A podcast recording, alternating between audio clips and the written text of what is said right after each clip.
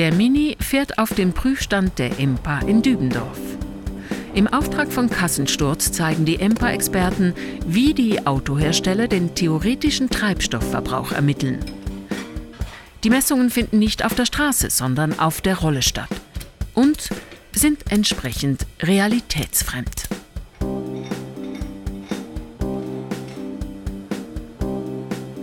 So sind Klimaanlage und Heizung aus. Ebenso das Licht. Auch andere Energieverbraucher wie Bordcomputer und Radio stellt der Experte ab. Der international geltende Fahrzyklus dauert knapp zwanzig Minuten.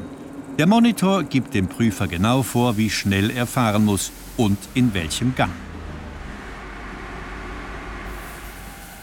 Auffallend, das Auto fährt nur ganz kurz mit hundertzwanzig Kilometern pro Stunde.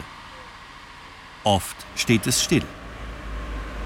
Der Fahrzyklus, der von der Norm vorgegeben ist, der ist äh, sehr dezent. Es wird nur schwach beschleunigt. Es gibt einige Konstantfahrten, viele Stillstandsphasen. In der Realität fährt man eher etwas dynamischer. Man hat auch höhere Geschwindigkeiten, längere Autobahnanteile oder innerstädtisch steht man auch etwas mehr im Stau.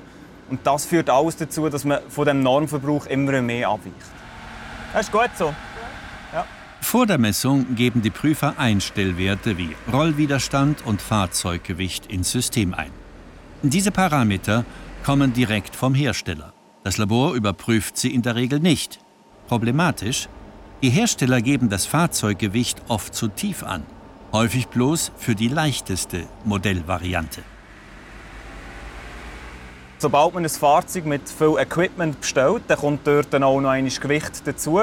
Und dort kann es natürlich schon die erste äh, Diskrepanz geben zwischen Normverbrauch und Realverbrauch. Die Werksangaben der Hersteller haben mit der Realität auf der Straße also nur wenig zu tun.